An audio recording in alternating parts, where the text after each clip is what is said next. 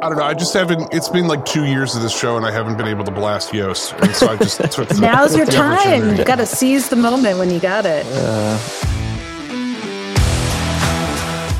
Welcome to Page One or Bust, your ultimate guide to getting on page one of search engines.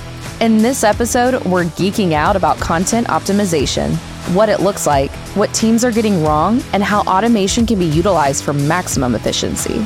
We brought on Zoe Hawkins, a former video game and tech journalist, now serving as the content principal of marketing at Sumo Logic. You'll hear her lessons from journalism that B2B teams can use today to elevate their content game. But before we get into it, here's a brief word from our sponsor.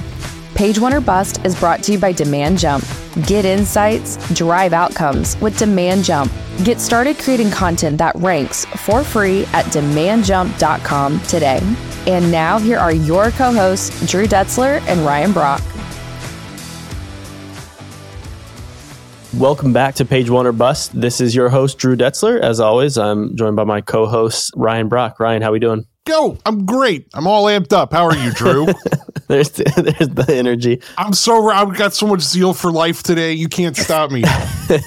Well, I'm excited uh, and I'm glad. You always have zeal for life, but uh, I have zeal today because we have a special guest, Zoe Hawkins, the content principal of Sumo Logic. Zoe, welcome to the show. Hi, thanks for having me. I'm going to try and match uh, Ryan's energy. I'm going to try like zest for life. There we go. Good luck. I am just sucking down the energy drinks right now. Let's let's keep this stream alive, people. Zoe, so welcome. Why, why don't you go, tell us a little bit about Sumo Logic? Oh, cool. Yeah. Sumo Logic, a SaaS analytics log platform helping developers and uh, practitioners and security and observability do cool stuff, make the world more secure and reliable. Yep. I mainly, I'm just on the content side. So I live and breathe telling these sort of stories and being inside the narrative and, and editorial from customer stories through to blogs and guides and telling people what to do. Yep, it's pretty fun, pretty fun place to be. What's your favorite part of telling that story? I love getting to talk to customers. I mean, that's kind of been my fave everywhere I've ever worked, but I just always think that customers tell us what we do better than we tell them what we do. And hearing like I don't know, like talking to Ulta Beauty and hearing about like they found a bug where they were going to sell free product because of Sumo Logic. Like that's a cool, that's a cool story. Like that will stick in my head. You know, those kinds of things are, are memorable and, and fun to kind of be able to share. That's very cool.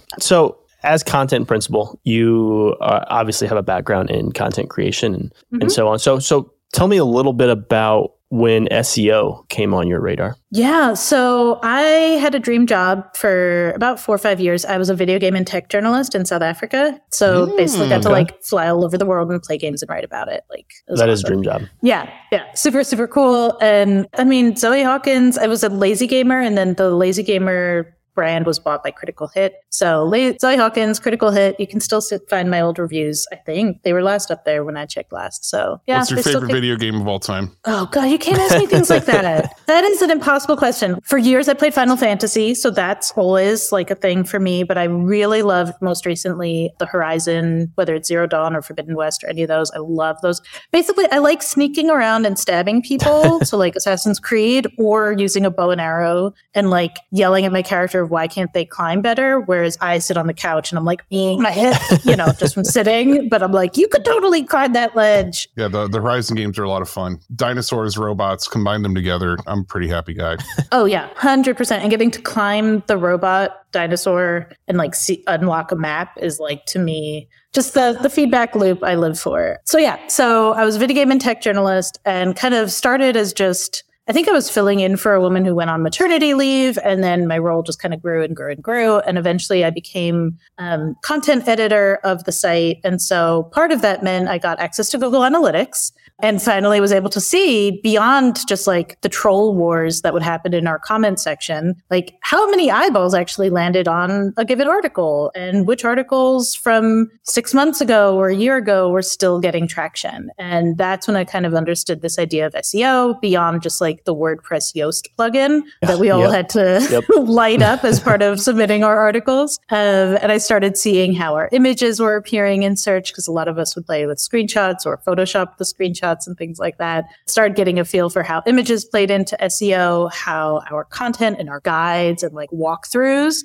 would just do so well. It was like, oh, people still want to know how to play Destiny. Like people still want to know like where to find every feather mm. in Assassin's Creed years later. Like, all right, cool. Like we'll give them what they want. And so that's that's the sort of stuff that from like a content editor perspective, I would then go and find like not just people to write about the news or write reviews of a game, but like to build guides and other pieces of content that I knew would rank well in search. And and that was kind of my initial exposure to to SEO. There are like three different directions I want to take this conversation right now. Let's do them all. Yeah, let's maybe let's do them all and or or at least attempt to do them all first, uh, this is just before we get down a, a real deep rabbit hole. I'm going to make a bold claim and I'd like your input and response and potentially your, you know, your best attack back at me. Because it's not you that I'm attacking, but you might want to defend Yoast. My, my claim is that Yoast today is responsible for at least half of the SEO confusion that's happening out there in the world. Ooh, why? Tell me more. Tell me more. Because I haven't used Yoast in years, but I want to hear why you think it leads to confusion. That's the whole thing, right? Everybody has used Yoast who's a content marketer and who's done anything in WordPress whatsoever. But then, like, most people haven't used Yoast for a while. I've heard that. That's a common thing. I haven't used Yoast for a while. There was a period in time where the Yoast SEO plugin was just like what you described. Everyone knows that feeling if you've been in content marketing. The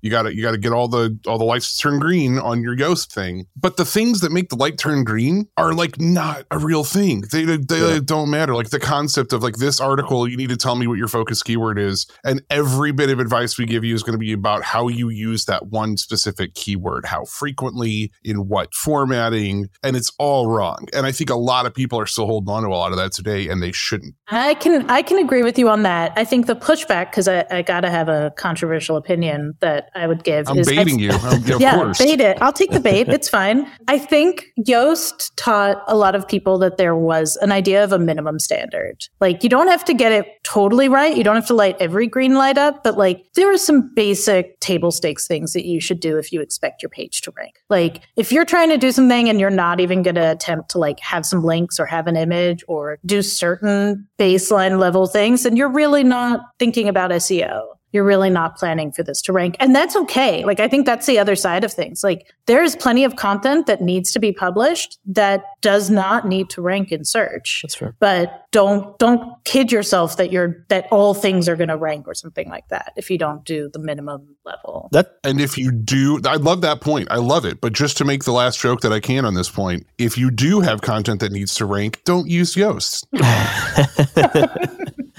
And that's fair pushback on, on Yoast providing a checklist for folks that previously didn't yeah. have a checklist when thinking about writing content. Now, to Ryan's point, are those the right things? Were those the right things? Who knows? They were. They were. They yeah, were. they were the best Maybe. proxy at the time, likely. Yes. Are they right, now? Right. Probably not. I don't know. I just haven't. It's been like two years of this show, and I haven't been able to blast Yoast, and so I just took. The, Now's your time. You got to seize the moment when you got it. Uh, All right. Um, second direction I want to take this conversation. So I am an English kid, right? Like that's how I got into marketing. Hello. Um, I wanted to write. Hello, governor. Hello. um, and that's how I got into content marketing. The fact that I've always wanted to tell stories has been a big part of like my experience. So like for you, going from video game journalist, which is in and of itself a storytelling medium, and I take it from the games that you're describing as your favorites, that the storytelling aspect of gaming is important to you. Mm-hmm. I mean, what what do you think? You have have come into content marketing with that maybe others haven't because of that background? I always have more questions, and that's the journalist in me. That's kind of the inquisitive mind that you have to have when you're doing interviews or whatever it is, and trying to deliver content to a clear audience in mind. You know, I didn't write games journalism content just for fun. I mean, I, it was super fun to write, but like I had a clear audience in mind of like, these are people who want to know about a game or who are wondering if they should buy a game or are wondering why there's controversy around like Gamergate or whatever it was. Like I was there to tell the people who were going to read the site the stuff that they were wanting to know. Fascinating. Yeah, it's like it's real easy, I think, for certain people in marketing, not everybody, but for certain people to sort of like take this like default stance of like the solution I am marketing is good inherently, and the people I am bringing it to want it and love it. Whereas in in gaming journalism, is so like I read like you know Kotaku Mm. all the time, and I see the comments sections, and it's just like you're not entering into a situation where like you know it's even really possible. I would imagine to imagine that like you're being welcomed by your audience with open arms and they're just like Not thank you for sharing your expertise with me like there's there's just some baked in hostility there right and i'm not trying to paint with too broad of a stroke but like that's probably a healthy little bit of experience to bring into the content marketing world if we're being honest with ourselves and how we normally would think about our audiences Hundred percent. I mean, like the amount of trolls that I had to deal with, and like the sexism and all of that. Where like I remember I was asked to review like an NBA game, and I was told I don't know about basketball. Like it, it's fine. It is Oh, the nature. robot dinosaurs you're fine like you've It's got fine. that no problem Got that one down. I think that's kind of the the nature of the beast in in games journalism is like it's super contentious. It's also like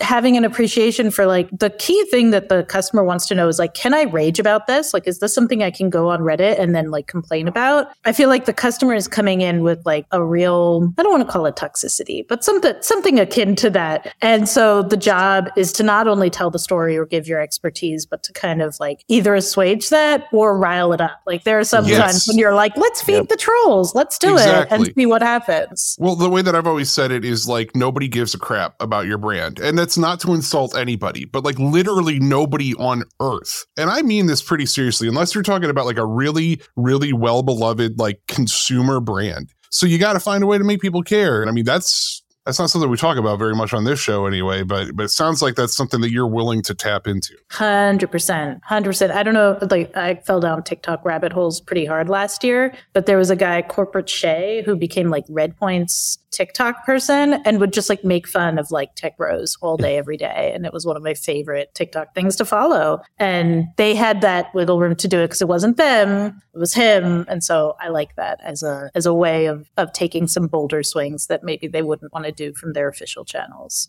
Sounds like my dream job. Right? Wow. Yeah, well, we already got enough good content to, to run with, but let, let, let's jump into optimization because I do want your your input on on how you're handling content optimization today and how you have in the past. Because two two very different scenarios of, of gaming gaming content versus B two B content, kind of like we just discussed. Well, and, and like in journalism, it's all about getting the latest article out as quickly as you Yeah. can, probably making an update or two if you have a mistake, and then moving on, right? But I think we, if we're talking about content optimization, we're kind of talking about the idea that you are a curator of a library, and that library needs to last. So, how do you do that? How like why is that an important thing for you? Yeah, I mean, I think I think part of it is you know any B two B SaaS company. I mean, except for like the super super tiny ones that I've worked at, but like anyone that's even been around for a year or two ends up with way more content than I think they're aware of between the doc side of things, their website, blog, all of that sort of stuff. You you end up with this sort of sprawl. And to your point, Ryan, about like curation, I think there's often very little of that. Mhm. And so you can end up with like a whole bunch of very like disparate pieces that don't really tie back to a common narrative or a common theme, or from an SEO optimization standpoint, like they don't really tie back to any sort of cluster or network that you can then use to be like, okay, here's someone who comes in for this article and they clearly know where to go next. And that's always the question I have is like, okay, someone takes the time, you know, out of their busy life to spend three minutes, five minutes, 10 minutes, you know, going through your piece of content. Then what do you want them to do? Do you want them to just move on with their day? No, you want them to like read more stuff or discover more about you or whatever it is. And so I think that to me is where content optimization comes in of saying like, okay, cool. Thank you, founder at a startup, or thank you to an entire team of people who've been churning out content for years. Like, let's go back and take these pieces that someone worked really hard on publishing and like go fix them up. I've seen so many blogs or pieces that were published clearly because like, hey, we're launching this new product. We need to write a blog. Like, just hurry up, push something. And then you come back like a month later and you're like, can we now actually go and fix and put some images in and like make this a more interesting article? The issue is you end up with this library. And if you don't tend to it, it just is waste. Like it just sits there and collects dust and becomes less and less interesting over time. And the whole idea with optimization is going back, finding those kind of, I don't even want to call them diamond in the rough, but like those C papers that could have been A papers that you can just go and fix and make better, and then have an ongoing reason for people to still read them. One of the things I always ask my writers, anyone, when they submit any piece of content is I'm like, why do you think someone should read this? Like, people don't care about you and your latest article. You know, this isn't your mom reading it. Like, why yep. should someone who doesn't know you, why would they be interested to read this? And going back for optimization is same thing. Like, okay, this is a year old blog. Like, why, why would someone want to read this now? Is it still relevant? If it is, let's make it something worth reading. Like, let's, let's update it and optimize it and make it compelling and, and keep it alive. Yeah. So let's talk about maintaining that library of content and updating and, and, and maintaining those pieces of content. What are some common mistakes that, that people are making when optimizing, when maintaining that library? I think so many people, you know, treat it like the the Yoast plugin for Ryan's metaphor. You know, it's a checkbox. Okay, we said we said 2021 in this article. Let's just change that to 2022 or 2023. Okay, it's updated. Profit. No, no. Yeah, yep. exactly. You know, there's a lot more that needs to go into it than just like, okay, we didn't keyword stuff this enough. Let's add some more keywords in here and call it a day. It's like you know, go back through and see if your call to action is still relevant. Go back through and see if there's some imagery, you know, see if there's a video that might make this more compelling. Or maybe remove a video if people aren't clicking on it. Maybe your video sucks, like get rid of it. Yeah. It doesn't have to be there just for the sake of being there. And I think getting away from the checkbox element of like, well, I went back and I looked at it and I fixed the date and I updated coming soon to now released, you know, yeah. the end. It's like, no, no, like let's really talk about how the market has evolved. Is this still relevant? What does that look like? And, and really making that piece of content live as new and applying any like extra proofing time. Like I, I, I don't bake, but you know, I eat things that are baked. And like I know that the, you know, putting all the ingredients in a bowl and leaving them together and things bubble up and then you come back to it and it's going to have more air and gluten and all the deliciousness. Like some things just take time together for you to realize, oh, this is the part that worked and this is the part that we can, we knead to punch out of it and, and need back in. I love that. So, so approaching it, so looking at it holistically, looking at a piece of content holistically holistically as as opposed to going back and saying, "Hey, let's add a paragraph about this keyword," or let's mm-hmm. just is the piece actually serving purpose? It sounds like is yeah. one of your recommendations. Yeah. yeah well, I mean, one of the things that I love to do when it's time to optimize content is to see if like pages are ranking for anything that matters. Yep. Not not necessarily on the first page, but like somewhere, you know, that page has managed to align to what Google knows people are, are searching for you know you you've got some value. And then and then can you compare any given page of content to what it's competing against at the top of the search engine results for those terms that it might now be ranking for or have ever ranked for it's just like super helpful to inform those decisions around like like you said like i have a video. Is that serving a purpose? Did i just do it because i thought adding video to a blog is going to make it better? Let's take a look and see what i'm competing with. I mean uh, is the length right? Am i covering an angle that nobody else is? Do i have some real perspective here? Do i have multimedia where others don't? Or do they have what i don't have? Like just being able to start actually thinking about things on a tactical level is a really really helpful way to to go about that optimization process i think. Yeah for sure. And also i mean search intent huge. Like there have been pages in my career that i have ranked for and repeatedly flagged like hey we're ranking for this. Like it's awesome. It's bringing us a ton of traffic but anyone who comes here is not going to find what they're looking for. Like we got to change the content here you know especially when it comes to technical stuff. Like people might be searching like how do i do xyz with this and this tech stack? Like if you don't answer that question even if you're ranking for it because you know somehow you fooled the google gods into thinking like you covered it enough and you said all the right things like people are going to bounce if they can't find the code snippet that they want to copy paste, or people are going to leave if you're not actually answering what they're looking for. And so I think that's the other piece with optimization is like, I mean, I've gone back and been like, hey, this talks about tech that's like outdated. Let's update it with how people should tackle this question now. You know, really serving that audience intent to make sure that, you know, you're not just gunning for the top spot on Google, but that you're actually like gunning for an enjoyable experience for the reader who lands there. Uh, which apparently for baking blogs, to bring this conversation full circle, means writing a thousand word essay on like why you need a cup of coffee in the morning yep. before you get out of bed or something. I mean, there's one site I found that was great that was had like a button like skip to recipe, and I was like, that's that's all Yes, I want. please. Like, just get me to that part. And if I want to read about your grandmother's pie at some later date, I will. I promise. But really, I just yeah, want the but I recipe. won't. but I won't. Spoiler alert. Uh, Spoiler: No one has time for that.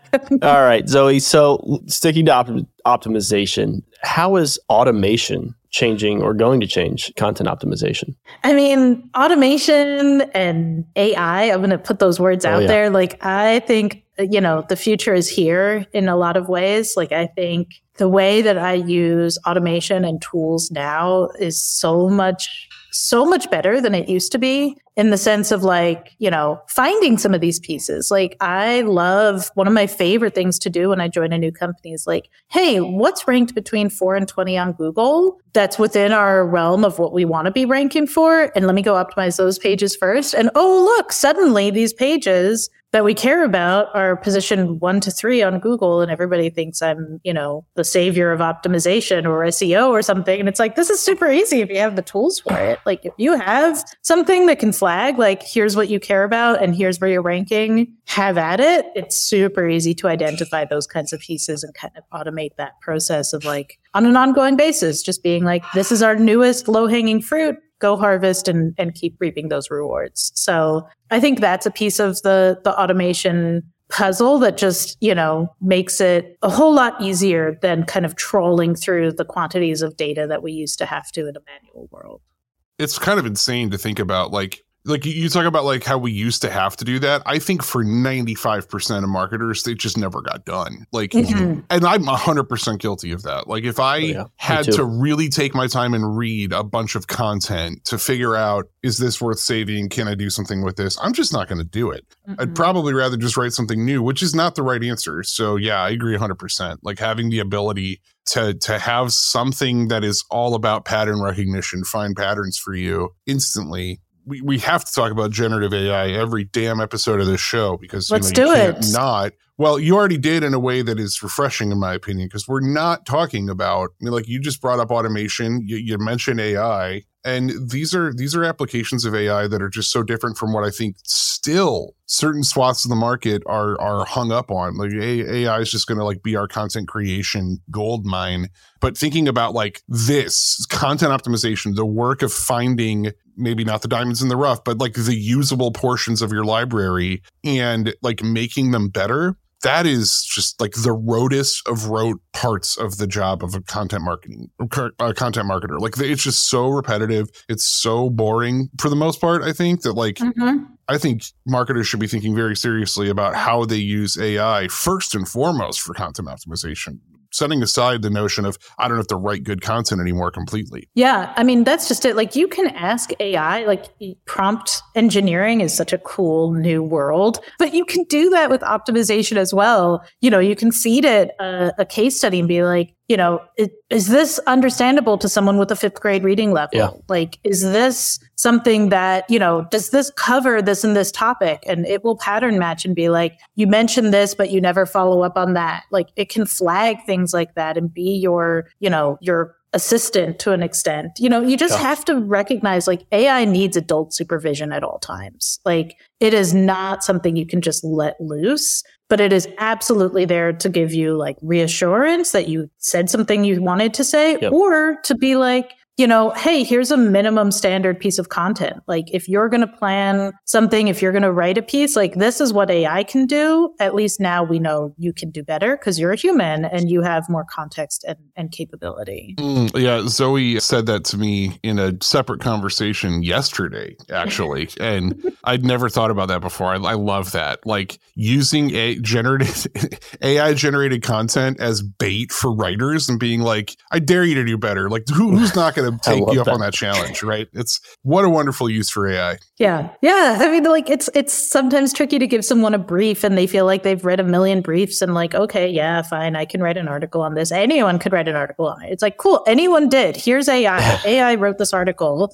What are you gonna do to make it better? Like, how would you approach it that would make this much more interesting? And people, you know, it's also, it combats that whole like fear of the blinking cursor thing. Yep. Like you don't have a blank page in front of you. You have a piece of content written that you can be like, oh, this is terrible. I could do so much better. Well, go do it. Yeah, exactly. It gets rid of the blank page, and you end up it, a writer would end up rewriting everything, just erasing a paragraph and then rewriting it. So n- nothing of the original AI would remain. I like that. Exactly. And I think without even realizing she's done it, Zoe has brought us full circle and revealed that she was not lying when she said that the gaming journalist in her that is not afraid of rage bait is surviving to this day. to this day, here we are. Just rage bait my writers. That's that's going to be my my content mission going forward. Uh, I love it. I, will I'll I'll join you under that banner. yeah, he's he's already doing his best. He'll, he'll, he'll he's not kidding. Well,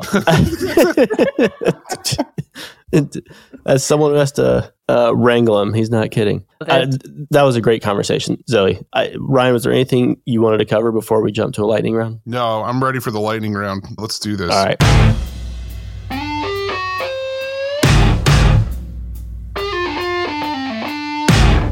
What was the last thing you searched for? Ooh, I think nutritional content of eggplant. I love it. I eat a lot of protein. I lift weights, and so I eat a lot of protein. So it ends up being like every conversation is like, "Ooh, I'll shovel this in my face," and then ask questions later, and and that ends up being a lot of my searches. It's like, "Is there any protein in this?" And apparently, an eggplant is a lot like a banana. It's all potassium. Huh. All right. Good to know. Yeah. Eh, I like eggplant. beautiful. Okay. Topical. Who is the best Assassin's Creed protagonist? Ooh, that's a tricky one. I would. It's so not. from- fine, Kassandra. I said it. I really liked her. Assassin's Creed. What the Greek one? Odyssey. You know, that's the only one I haven't played. Oh wow. He was getting ready he was I getting ready to fight your answer and he can't. And he was because who Yeah, are you I- going to say? Ezio. Yeah, obviously. Ezio's amazing. Also, Ezio is great because they had his uncle Mario, so that when you meet him, he would say, "It's a me, Mario," which is just Too like one of my favorite throwbacks ever. Well, Ryan, you're gonna have to get that version. Kassandra, she's a badass. She's really, really fun. Yeah, it's funny. I'm, I'm a big fan of classical everything. I mean, I literally can can read Greek, ancient Greek, and I've never played that game. I don't know why. Go do it. I only sunk 200 hours in, including DLC. So, I mean, Wow. up to you. All right. Are there any books or movies that have made you uh, a better marketer? Okay. Yeah, I have a bunch. I don't know how much time we have for lightning, but here's my rolling thunder. So, Positioning by Al Ries, oldie but a goodie. A bunch of stuff is outdated, but I think it's still really helpful. Just this idea of how you position product and how you position yourself. Super important. So, I would be remiss if I didn't mention Ann Handley. I think everyone has read, everybody, everybody has read, everybody writes. I think it's just one of those kind of foundational books that, like, if you don't read it, you, you know, kind of get put on the naughty shelf in content marketing. And then, okay, so the things that for me, I think are a bit different, not necessarily content marketing related, but 4,000 Weeks Time Management for Mortals. It's by Oliver Burkeman. Highly recommend. Sounds super like morbid, but it's not. It's this whole idea that like we have the average person has 4,000 weeks in their life. Like you will never get to do all the things. You will never get to travel to all the places. You will never get to see all the things. You'll never get to read all the books. And in a way that's super depressing. And on the other hand, it's really freeing Yeah. that you get to choose what you do with your time and what you do with your energy and like Yeah. content marketing is the same like there aren't enough eyeballs in the world for everyone to read every piece of content so like what are you providing or doing that's unique and valuable for the people who do choose to consume it so I love that. that one was a big win for me. And then there's a series of sci-fi books that I love. It's called like Monk and Robot. But the first one is Psalm for the Wild-Built. The second one is Prayer for the Crown Shy. It's like this futuristic sci-fi world where like robots rise up and then disappear and this imagined future of like what it would be like in a world that's just yeah, I'm into more it. egalitarian. I'm yeah. into it. You're talking to some sci-fi nerds here, so Yeah. we're both into it. Yeah, and it fits into that. It's a genre of sci-fi that I love. They call it cozy fantasy or cozy sci-fi. It's like they're the stakes aren't so high. We're not like fighting a war. We're not like you know ending. It's not apocalyptic. It's like the apocalypse came and we figured out a solution, and this is the society that survived, and like how we explain it to ourselves and others. I love it. And Hmm. yeah, really, really cool series that I would recommend to My anyone. brain probably needs a little bit of that right now. I'm always Yeah. reading like I'm always reading like high,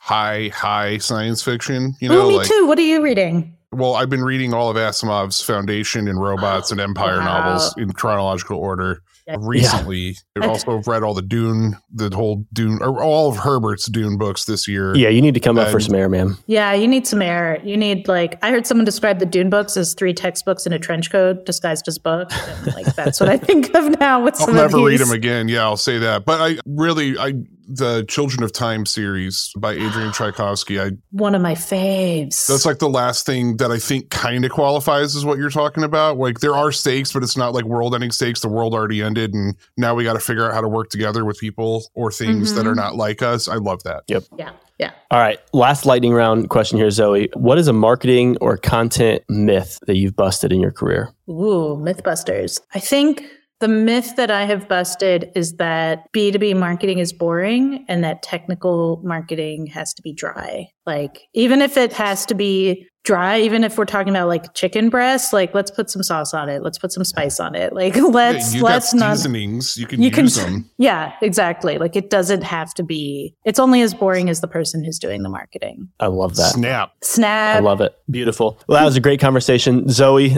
thanks again uh, for being a guest. It was a blast. Thank you. Thanks for having me. This was a lot of fun. It was fun to geek out for a little bit here in a like I think respectable way. I don't know. It's up to the listeners to decide now, but we don't really care what they think. Rage bait.